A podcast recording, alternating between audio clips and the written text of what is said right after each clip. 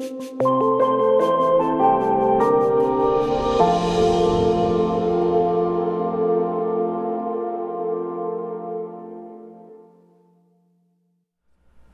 it's good to be back among you after being gone at General Conference this last week in Orlando, Florida. I brought back a lot of experience and uh, hopefully some, some uh, ways in which I can think about our life together as Free Methodists, but I also brought home the mother of all head colds with me. And so I'm like sick. Like sick? Is that a thing? Like sick? No, I'm sick. And so I'm staying away from all y'all, all right? So this is as close as we're going to get today because I don't want to infect you with what I got. I don't have COVID, I know that for sure, but I feel terrible. So, anyways, with that said, here we are. We're going to have a sermon today.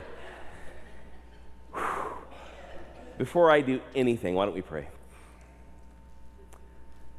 Father, we give you thanks. Thanks for the opportunity to be together this day in worship. Whether we are gathered here in the sanctuary or online, we pray, God, for your Holy Spirit to speak and move. And Lord, you quite know what little I have to give this day. So I pray, God, that your word would go forth in spite of and because of what I struggle with this day. Bless us as we gather for worship, for we have come together in the name of Jesus to experience your mighty presence and power. This we pray in his name. Amen. All right, friends. Uh, you may, um, I also need to say, because I'm sick with a cold, we were going to have a prayer walk this afternoon, which I was going to lead. Um, I can't walk one and a half miles around Queen Anne today. I can walk from my office to here. So that's, that, I, I did a good job with that. So we're going to postpone our prayer walk. That was scheduled for today. We have another one already scheduled in August. So watch your newsletter that comes in the email about the prayer walk we're going to do coming up in August. All right?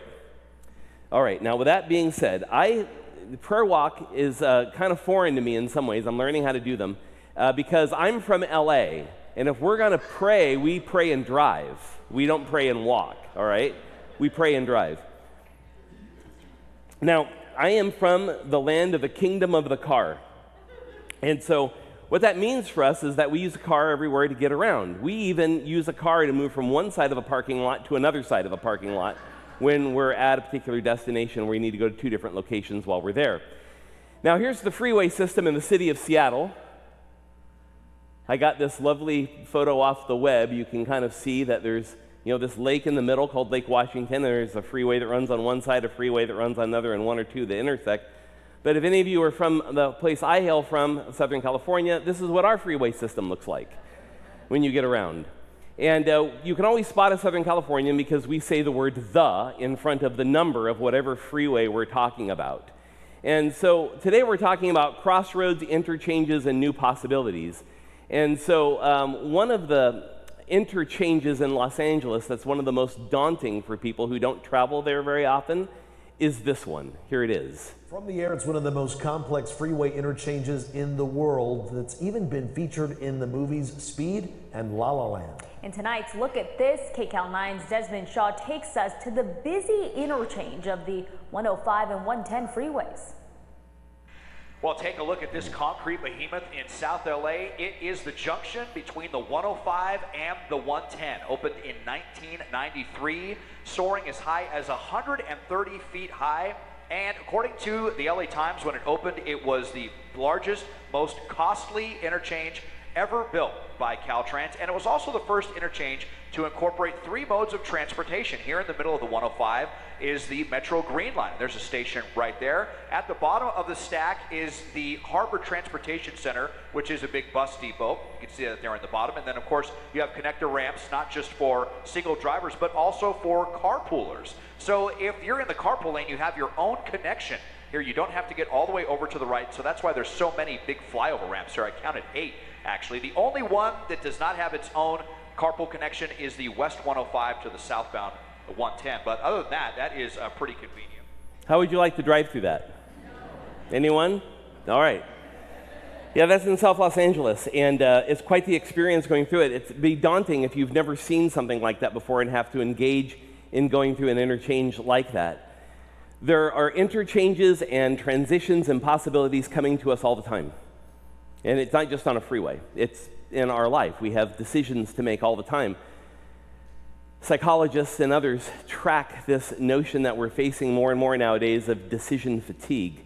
That as we go through a day having made so many decisions, by the time we get to the end of the day, we're tired of making decisions, we're tired of making choices. That's why when you're having that conversation in the evening, what should we have for dinner, and nobody wants to decide, that's decision fatigue that has set in. We're starting a new series today called Serve the World, in which we're exploring how it is we as a church engage in mission. And mission for us is always an opportunity to go through an interchange, a transition, to move from one way of being to another way of being.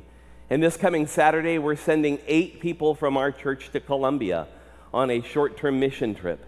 And this morning, I want to talk with you first among three weeks of this series about why it is we're doing that and why we think that's important and why all of us are actually involved in that mission trip, not just those eight individuals that are going to Colombia. And so, what we learn in this story from Acts chapter 10 is some important wisdom that can guide us as we think about how we do the work of mission and how we engage with people that are new to us, but not new to God at all. Acts chapter 10 is a story about getting new directions. New directions. The story up to this point, which we kind of dropped you into the middle of it in Acts chapter 10, opens with a man named Cornelius, who's a Roman centurion. And he lives in a place along the Mediterranean coast up to the northern part of Palestine, a place called Caesarea Maritima. It's where the palace of the Roman governor is located who rules over that area of the Roman Empire. And that's where Cornelius lives. God speaks to Cornelius, a Roman centurion. In other words, he commands roughly 100 Roman soldiers and tells him, Send people to go down to Joppa, which is just down the coast about 25 miles. And when you get to Joppa, go to the house of Simon the tanner. And when you get there, you're going to find a guy named Peter Get him and bring him back. And so Cornelius sends the servants, they arrive, and on their way, while the servants are going to Joppa, there's Peter praying up on top of the roof of the house of Simon the tanner. And as he's praying, he has a vision of this sheet that descends out of heaven, and it's filled with all sorts of unkosher food, food that no Jewish person should be eating like a plate of sizzling, delicious bacon, cheeseburgers, all sorts of things that cannot be eaten on a kosher diet.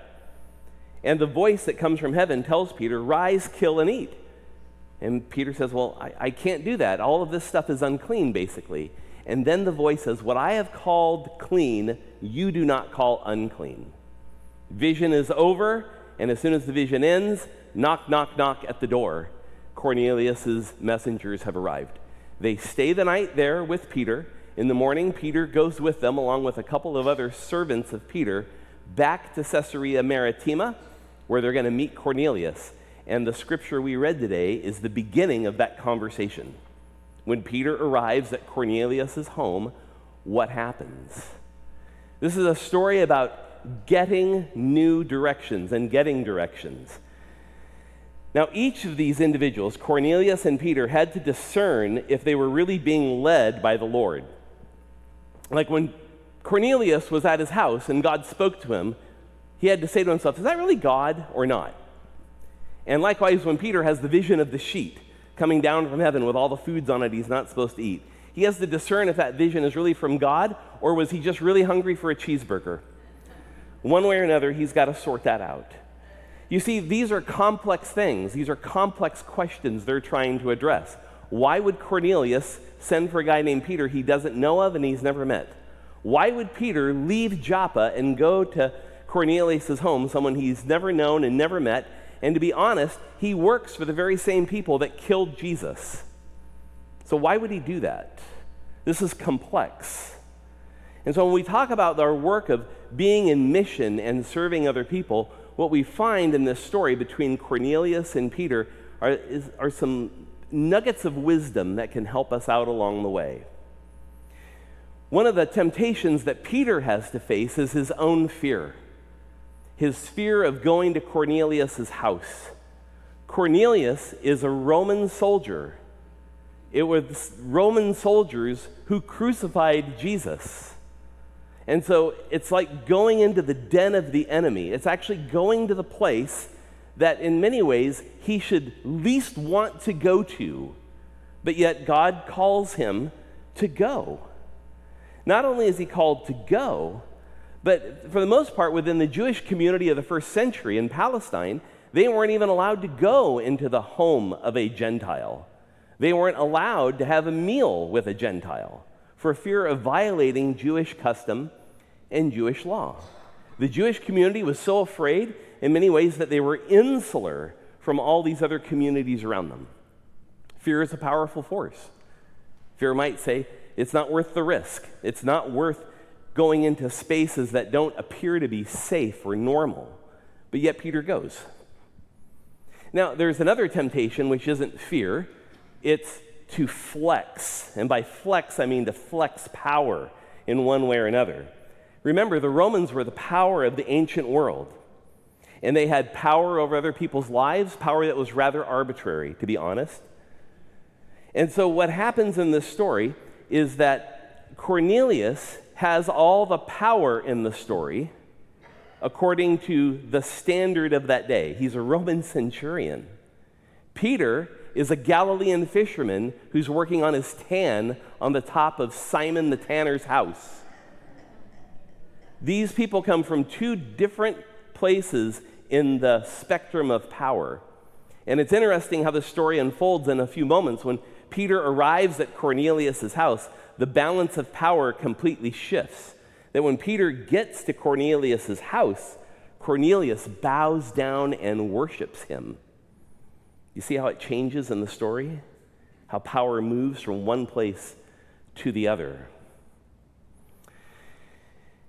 Perhaps you've heard these words before colonialism, empire.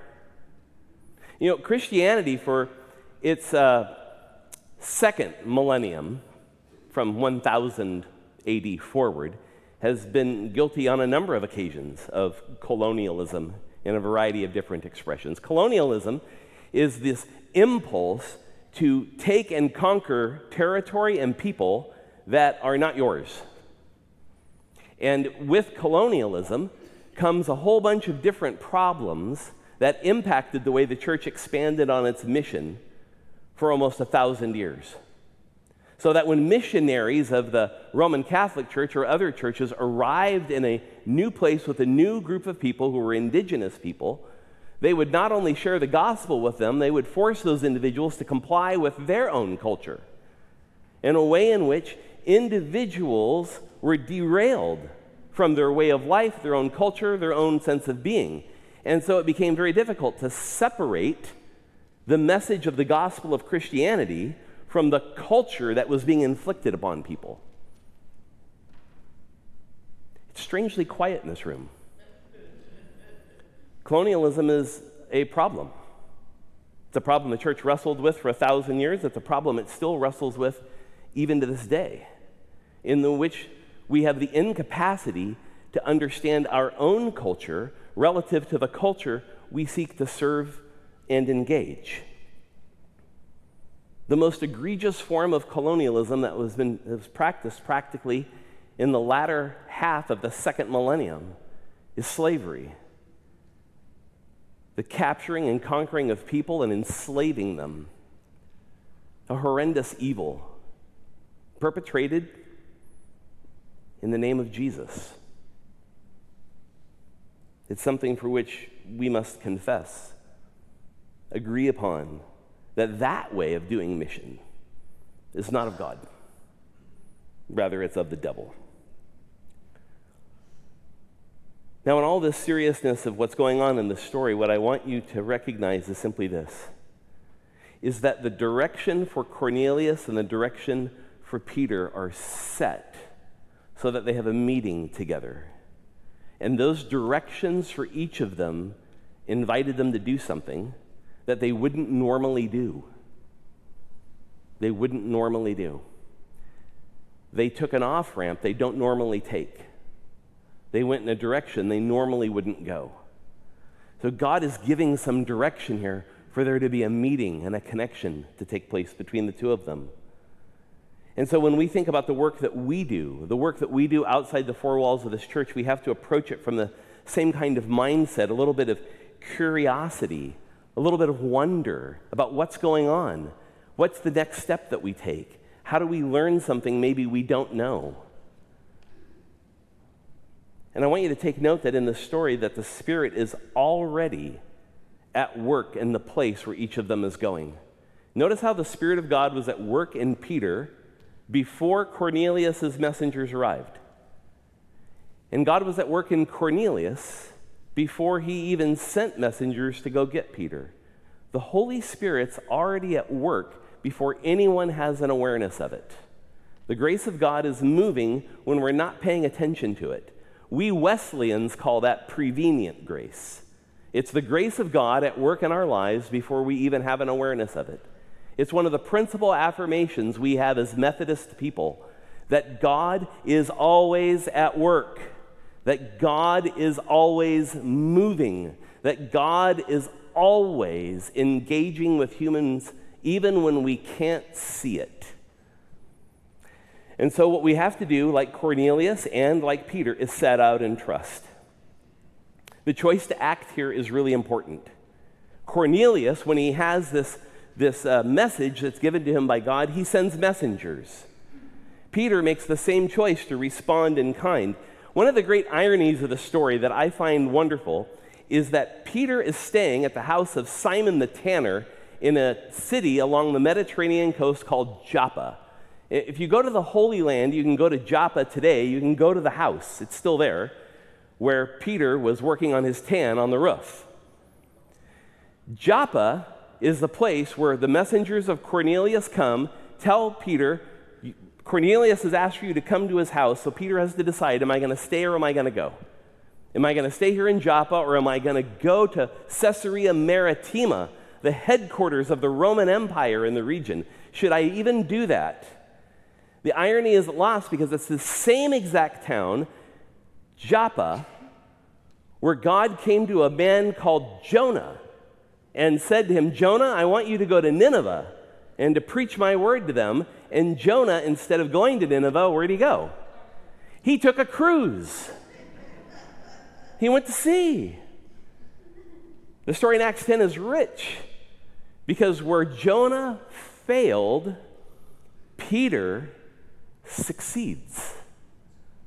He does the very thing that Jonah couldn't do. And you know, in our lives and in the way we think about the work that we do as a church, oftentimes we want everything mapped out. Does Peter know why he's going to Cornelius' house? Nope. Does Cornelius know why he's supposed to go get Peter? Nope. All they know is exactly what they've been told, and they respond to exactly what they've been told to do. Cornelius and Peter are in perfect step with each other in the story. Because often we want it all mapped out. As the pastor who's only been here a year, I get asked often, Pastor, where do you see our church going? You've heard my answer to this already, haven't you? I don't know. But we're going to find out together where God is calling us to go. All we need to do is be faithful faithful to the way God is leading us and moving us, and take one step at a time in faithful obedience to the Holy Spirit, and we will trust that we will get to the place God needs us to go. Don't worry about the destination, worry about the journey, one step at a time. So sometimes our assumptions and about ourselves and others can take us away from God's call. Remember, why would Peter want to go to the Roman headquarters? Why would Cornelius ask for a Galilean fisherman named Peter? These questions oftentimes don't make sense to us. You know, to be honest, on Saturday when our group leaves, we're sending eight people in our church to Colombia. You're aware that sending people to Colombia is a risk. So we won't be Pollyanna about that. So it's one thing for me to stand up here and say, oh, Colombia's fine, don't worry about it, it'll be good. Don't. Sending people anywhere right now is a risk. But we're going because we believe God's called us to go. And eight people have responded to that call. And many of you in the congregation have decided you want to be partners in that call. You know how much money this congregation has given to support our team going to Colombia? $11,300. That's the total as of today. It keeps going up because people keep hearing about this opportunity and saying, there's got to be a way I can participate in what God is doing. This is risky business. Now, don't get me wrong, we're not sending people into imminent danger, right, Pastor Camille? All right? but anytime you send people abroad, there's always going to be risk involved. So many of you have given financially to support the Colombia mission, but I want to encourage you to pick up one of these today. This is the Mission Trip Prayer Guide. And is the little booklet that you can use starting this Saturday to be in prayer for our team every single day that they're on this mission trip. When you open it up inside, there's going to be information about what they're going to be doing on that particular day. And scripture and prayer and questions and devotions that you can be with them in the spirit, even though you're not going to be with them physically. We have these in the back as you leave this morning in the foyer to pick one of these up. Because what is evident to me is that over these last six or eight weeks, this congregation is eager to participate in this mission. Not only by giving financially, but by prayers, by hearing testimonies and the words that are coming forth. So, do we know what's going to happen in Colombia? No. We know where you're going, some of the stuff you're going to do, but we don't know what the outcome is going to go. All we know is that we need to go. And then we'll figure out the next step when we get to the next step. We have to be aware that being saviors from America is a great risk when you go do a mission trip, isn't it? And that's not what we want to have happen. Notice how Cornelius responded to Peter when he arrived. Peter shows up, and what does Cornelius do? Do you remember what it said? Bowed down and worshiped him. So it would be easy for us to go to Colombia as affluent Americans, holding all of our cash in our pocket and just paying for stuff and doing stuff. This is a model of doing mission that's broken. Our model is different, and we're trying to live into it in a different sort of way. When Peter arrives at Cornelius' house, he says something important in verse 29 of Acts chapter 10. Peter gets there, he sees Cornelius for the first time. And Peter says this For what reason did you send for me? In this whole story, it's got to be one of my favorite verses. Because when Peter arrives, he doesn't say, Thank God I'm here. What's he say? For what reason did you send me? Send for me. There's this sense of openness sense of wonder, sense of uncertainty in his question. And as I'm praying for our team of eight people going to Colombia, that's what I'm praying for them, is that they hold that question. When you arrive, why have you sent for me? How can I be with you? Then the last piece of this puzzle that I think is so compelling is the story in Acts 10 ends with two conversions. It ends with the conversion of Cornelius. So, Cornelius is what's called a God fearing Gentile. In other words, he believes in the Jewish God, but he's not a practicing Jew. Make sense? And so, Cornelius summons Peter and tells Peter, Well, the reason I brought you here is because I want you to give to us the word that God has given to you for us. And so then Peter begins to preach and explain the gospel. And as he explains the gospel, uh, Cornelius and his entire household want to be baptized. And so Peter baptizes all of them. This is a monumental story in the book of Acts because it's the first true Gentile who's become a believer. He's not Jewish, he's not marginally Jewish, he's not even kind of associated with the Jews. The only alignment with the Jews he has is geography. He happens to be stationed in a place where there are Jews. He's the first Gentile convert to Christianity.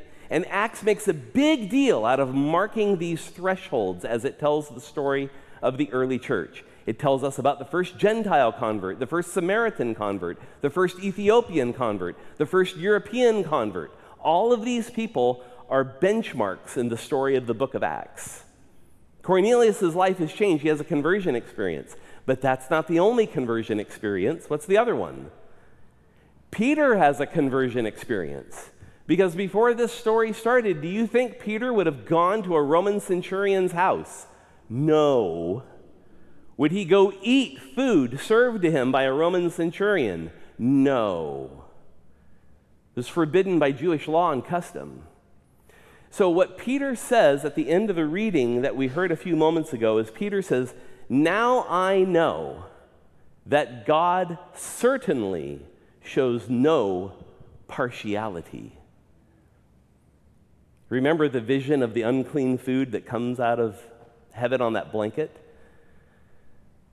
What God told Peter to do in that vision, rise, kill, and eat, was Peter breaking Jewish law. Not Jewish tradition, Jewish law. All the foods that were on that blanket were forbidden for him to eat according to Leviticus. Yet he's told to eat them. Now, the side note here, and the word of caution to all of us today, is anyone who goes around quoting Old Testament passages of Scripture telling you what you can and can't do, you should be careful with that. Because apparently in the New Testament, God has no problem canceling some of those things, like kosher law. So Peter goes off and preaches the gospel. Peter himself is converted. Peter himself is converted. Who knows what will happen in Colombia? Who knows how the eight people we send there are going to be changed? How they're going to change us? How the world might be changed? We don't know. But as they prepare to go, I'd offer you these five things. That was just the introduction to the sermon. Did you know that? I'm on Sudafed. I'm a little punchy, all right? Here are five things I think we need to remember about our team as they go on mission. First, serving the world is about mutuality. It's about mutuality. And that mutuality word may be new for you. And what I mean is that missions is mutual, that it not only involves us bringing who we are to the people we will connect with in Colombia, but it also means that the people in Colombia and who they are and what they're doing and what their practices and culture are are going to come to us. So when we arrive, we don't go there better than or worse than anyone else. We simply go in mutuality. We say, We're here to come alongside you, with you, not for you, with you. The second thing I think is important for us to remember is that serving the world is absent of power. Serving the world is absent of power. Did you notice in the story, as I mentioned, how the power changes? Roman centurion, Galilean fisherman, and then all of a sudden it becomes Galilean fisherman, Roman centurion. When Cornelius bows at Peter's feet and worships him, Peter says, Stop. I'm just a man like you. So, serving the world is absent of power. And so, what happens oftentimes for us in the life of the church, we still sit a little bit in the colonial mindset. And the colonial mindset is this we have, you need. So, I'm coming to you to take care of your need. Instead, we need to go saying, You have, we have, and we're going to share it together. It's a different way of looking at it. The third thing serving the world is about being with others, not for others, with others. That word with is important. There's a whole book written about that word with by the British scholar Sam Wells. He talks about this in his book, The Nazareth Manifesto, and how important this word with is. That we don't bring an agenda, we don't bring any of our preconceived notions or assumptions. What we do is we just are with people and let God do the amazing work when we're with them. The fourth thing is that serving the world is about building relationships. The notion of this missions team going to Colombia is that they're going to build relationships with women and men who are in ministry in Colombia, and that there's going to be relationships cultivated and developed that are going to become a bridge by which we can build new and deeper relationships. And those eight people are going to come back here and are going to be able to tell us about those relationships. And we'll be blessed. And the fifth thing is this serving the world leaves space for God to show up. Leaves space for God to show up. And that means that there's times we don't have planned out, we don't know what the outcomes are, we're not quite sure what's going to happen, we're just going to take the next step. So the next step is Saturday, eight people are going to the airport. And that's where it begins. And we'll see what happens. We'll trust God with the outcome, whatever it's going to be. We know that taking these, taking these steps are important because we haven't sent a group of people in our church on a short term mission trip in over a decade over a decade. And so the time has come for us to mobilize as a church. We must mobilize outside of our four walls. Staying inside our four walls as a church have proven to us what? Puts us on the path of no longer being here. So, no matter how many people are here, 10 people, 100 people, 500 people. Our eyeballs are turned outward into the world, into the community. Yes, you're going to face interchanges and crossroads and all sorts of opportunities that seem bizarre and strange. Take them because God has set this church on a journey People call it a spiritual journey. I, I, journey is not a word I resonate with. Adventure is the word I resonate with. Adventure, because we don't know where we're going. We don't know what's going to happen. But we do know God knows what's going to happen, and we do know we follow a God who's going to provide for us at every moment along the way. Amen? There is not going to be a moment in our lives in which we are truly lost because we follow a Lord whose business is finding people and finding us to be honest, God may already be in Colombia.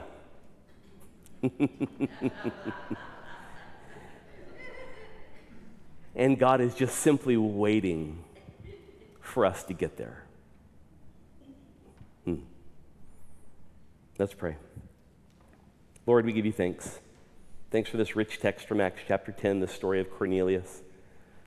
We're so thankful, God, for his conversion for Gentiles being welcomed into the life of your church. For all of us here, many of us, we are Gentiles. And so, God, we give you thanks for this rich story. So much we can learn from it. We pray, God, that you'd help us to continue to keep our vision outward, outward toward the people in this world who desperately need to know of your saving love and grace. Keep us focused outward so that we might know and understand and be blessed by the richness of our brothers and sisters around the world in different cultures and languages and how they might shape and impact who we are. We praise you and glorify you, God, for you are the God of every nation, of every tongue, of every tribe. There is no place you are not. You are everywhere. And so, God, we look forward to meeting with you where you are. We love you, Lord. Thank you, God, for the abundance of this church, its willingness to stand by our eight missionaries. May we pray and support them in every way so that they might be not only protected but blessed by the power of your Holy Spirit. For we pray and ask all these things in the mighty name of Jesus. Amen.